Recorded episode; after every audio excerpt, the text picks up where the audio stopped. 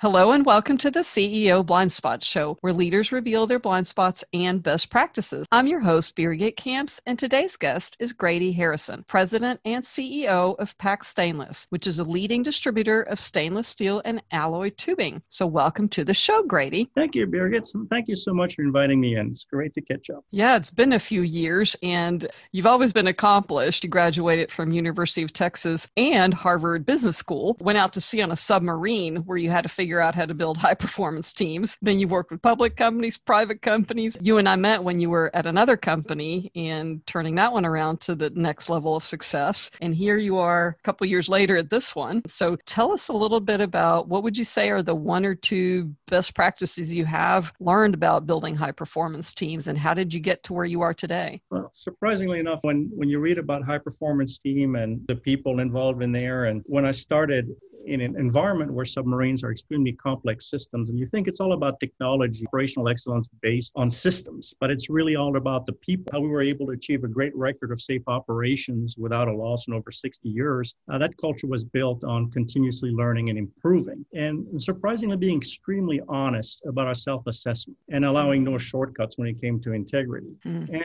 during during those years of experience, I'm, I'm looking back and I'm looking at what's available on the on the bookshelf about this because because there have been many leadership books written based on military culture. And most of them have the author coming from an elite outfit of some kind. And I kind of shied away from those books because those elite outfits often benefit from very rigorous selection processes in these people. When I started running businesses recently, I realized that getting extraordinary results with extraordinary people is what the, those books were all about. But what about me trying to get extraordinary results with ordinary people who go home at night, who don't have the same constraints and the same training and a few things that we have? That I saw a disconnect there and try to look back on some of the things that I was able to learn and take away from from those years that were applicable and make me more successful in these various environments where there was a large publicly traded company or smaller companies. Mm, yes, it's uh, especially during these times of crisis, right? It's people do tend to sometimes revert to more of the structured style of command and control. How has that influenced you in terms of the decisions you adjust during times of crisis? Well, in times of crisis, some of the learning moments that once you let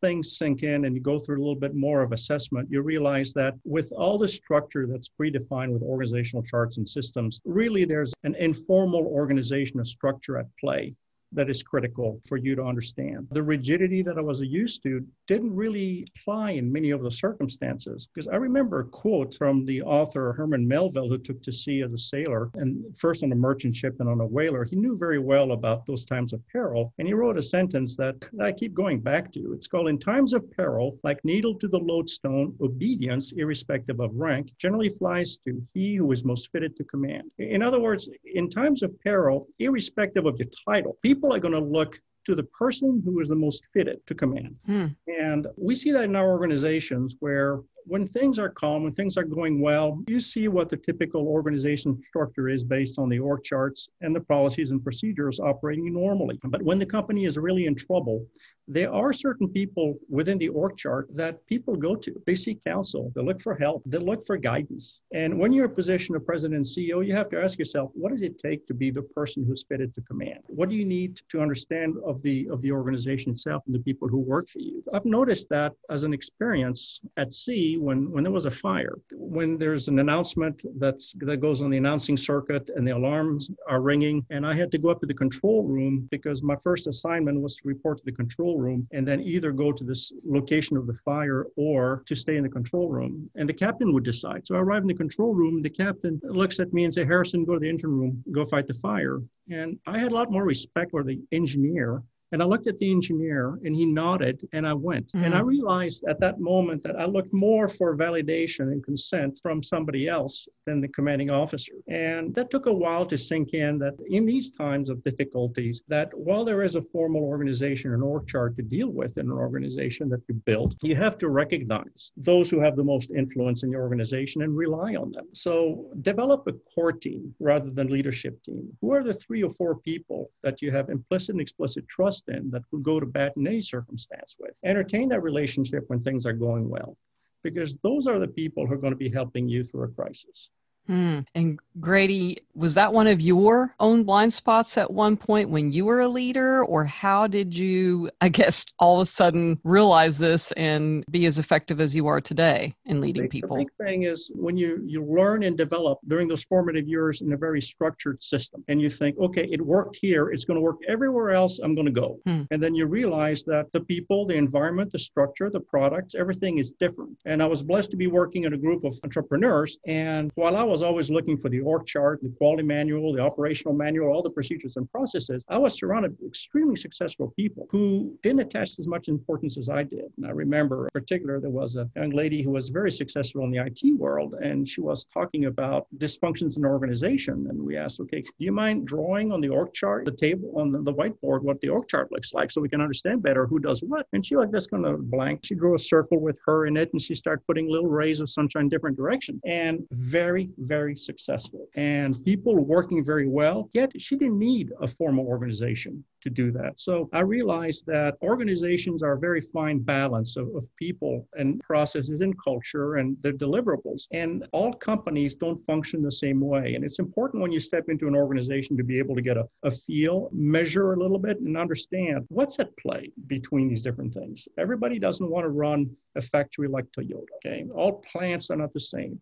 McDonald's is fantastic in, in hiring people at 16 years old to make fantastic French fries anywhere in the world. But we don't want to necessarily live in an organization with all the procedures they have and, and lose innovation. Mm. So being able to create, being able to innovate calls for a lot more flexibility than what I've been used to see. So the blind spots really that, that came to mind when I started working closer to entrepreneurs is the value of these informal organizations and structures within the system that make them extremely successful. That is something that I have not experienced before. Hmm. So, in that moment, it was the aha moment was when you saw someone else wasn't as structured and they were extremely successful, more so than that your team was not as effective as you'd like them to be? Or what would you say? Uh, had you be interested in looking at that? I realized that I might have been applying too much pressure. Uh, okay. Parts of the organization that I might have been successful with before, but were counterproductive in this particular instance. No sense of innovation, for instance. Mm. I needed people, I'm not going to use the word outside,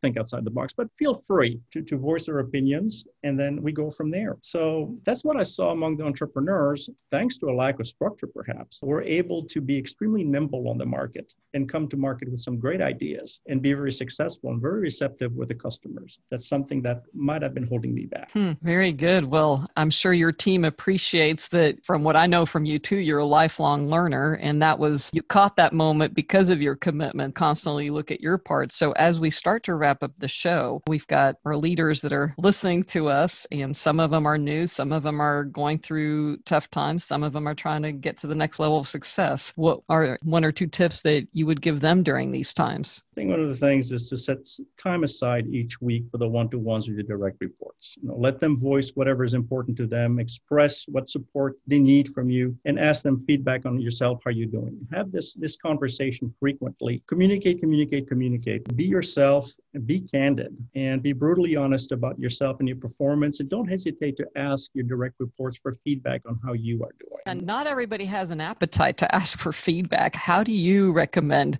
leaders do that in in a way that's effective? Well, I think you know sitting around the table for for one to ones and, and discuss looking at where the business is, and you just say if there were a couple of things you think I might be doing different or how do you think I can improve? You'd be surprised by by the candor and where the conversation goes. You know, help me.